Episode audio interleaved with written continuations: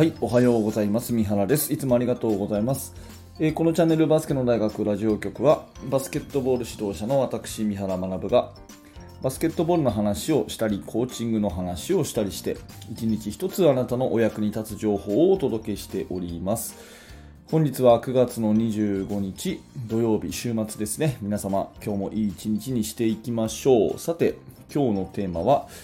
NBA で優勝できる選手は何が違うのかというような、えー大きなテーマなんですけどまあ今日は本当なんか感想雑談会みたいな感じですねうんちょっと、えー、と、本題に入る前に少しお話をさせてもらいたいことが、ブログの話なんですけど、えー、と、私今までこのラジオを撮るときに、基本的に一発撮りではあるんですが、一応台本を書いてたんですね。本当にさらっと。本当にさらっと台本を書いて、それをちらちら見ながら、パソコンに向かって喋ってているんですけど、えーまあ、その台本もですね、なんか書いて消しちゃうのももったいないなと思って、えーブログの方にその台本を残すことにしました。うんえー本当に雑な感じのブログになっちゃうんですけど、うんあのーまあ、半年後、1年後、10年後見たときに、なんか概要がね、えー文字で残ってるのもまたいいなと思ったので、はいえー台本の方をブログに載せております。もしよかったらね、ブログの方を覗いてみてください。さて、えーっと、今日はですね、NBA で優勝できない選手はどこが違うのか、なんていうお話でいきたいと思いますが、うんと、まあ一言で言うとこれって絶対運だと思うんですね。運。でそれを言っちゃうともうなんか身も蓋もないっていう気がするかもしれませんけど絶対運だと思うんですよ。でどんな選手も努力してるしえみんなね、えー一生懸命だと思うんですがそんな中でも何年やっても一度も優勝できない人もいれば、えーまあ、例えばね昔の選手でいうとロバート・オーリーのようにね、うん、リングをあの7つ持ってるとかね、えージョン・サリーみたいにねレイカーズ、ブルズ、ピストンズで、え3チームで優勝したとかあとウォリアーズの監督のスティーブ・カーみたいにね、えー選手でも監督でも優勝してるとか、えーまあ、こういう人はいるんですよね。うん、で私たちの、まあ、私は高校生ですし、まあ、これをお聞きの皆さんもねミニバスとか中学生とかそういう学生スポーツの、まあ、指導者の方が多いんじゃないかなと思ってるんですけどやっぱり何年やっても例えば全国大会に行けない人もいるし、えーっと若くして20代からねもう何十何十年もずっと全国大会行ったりとか日本一何度も取ったりっていう人もいるしででもみんな努力してるんですよ、でも運なんですよ。うん、っていうふうに私はそうとしか思えないんですね、うん、ただそんな中で、えー気になるのはよくある NBA 選手のね、えーまあ、優勝できない選手の発言で俺のことはトレードに出してくれと。いう言葉がありますよね。トレードに自分は出してほしいという。でこの言葉を聞くたびに思うのはこれを言ってトレード出してくれって言った選手がトレード先で大活躍したりなんか願いかなって優勝したりするのを見た記憶ってあんまりないなって思うんですよね。うん。まあ、もしかしたら私が知らないだけかもしれないし、まあ、最近で言うとケビン・デュラントとかそうか、うん、自分からトレードを買って出て、えーあれか、ウォリアーズで優勝したかって考えると、まあそう、優勝できる人はできるのかなって、まあわかんないですけど、でも私が言いたいのはですね、自分トレードに出してくれっていうことは、もう自分はすごいと。ただチームメイトはすごくないと。だから自分にふさわしいチームメイトがいいっていう他人の批判でもあるのかなと思うんですね。うん、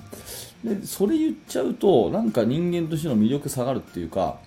やっぱりあんまりうん良くないのかなと思ってて、まあ、NBA の世界って私の、ね、想像できないほどの、まあ、ビジネスの世界なんでね、まあ、そういうことを言う権利もあるかもしれませんけどうんやっぱり学生スポーツに置き換えるとやっぱりそうチームメイト批判みたいなものとか自分をよく言ううん、他人を悪く言うっていうことがいいものに結びつく想像が全くつかないので、うん、これ言ってる選手って基本ダメだなって私は思っちゃうっていう話です。で逆にねそのチームでベストを尽くそうと。そのチームはあのーなんていうんですかね。あのそのチームなんだけどもそれを受け入れて自分はここで最善を尽くそうと。いうような選手っていうのはすごい好感が持てるんですよね。うん、で、まあ、あのマイケル・ジョーダンが優勝できないときにシカゴブルーズでですねえー優勝できないときに、まあ、俺をトレードに出してくれっていう発言はあんまり私聞いたことなくて、どっちかというと自分のね、えー年俸、あのサラリーを減らしてでもいい選手取ろうよっていうふうにフロントと話をしてね、えーで、いい若手のスコッティ・ピッペンとかさ、えーそれからホーレス・グラントとかが入ってきてなんていうそういう巡り合わせになったりとかっていうことも聞いたことあるし、うん、あの自分の得点チャンスを減らしてでもね、えーやっぱりチームメイトにアシストをさばくようなバスケットに徹したりとか、まあ、そういうような逸話が数多く残ってるわけですけど、まあ、とにかく自分のできることをやって、うん、もうこのチームに必要な存在になっていくっていうそういうなんか心意気でやってるかどうかの違いがすごい大きいのかなっていうふうに思うんですね、まあ、自分には大したことはできないと、うん、自分には大したことはできないと。だからこそやれることをやると、ね、ここ大事なんでもう一回繰り返しますけど自分には大したことはできないと。だからこそやれることをやろうっていうそういうなんかマインドがそのチームにとってなくてはならない存在みたいになってでひいては優勝請負人みたいな感じでね、うん、本当についわゆる強いチームからああいう選手欲しいよねっていう風に引っ張られたりとかうん周りがいろいろ変わっていったりとかして運をつかむっていう感じになるのかなっていう風に思っています。まあ、運は結局、まあ、人が運んでくれるものでして運が上がるとかね運が下がるとかって、まあ、目に見えないものだからちょっとよくわからないものかもしれないですけど私の持論では運っていうのは結局人が運んでくれるものとチャンスは人との出会いでくれるものみたいなものが思ってるので、まあ、常に前向きでありたいなというふうにも思ってますし前向きな心で、ね、今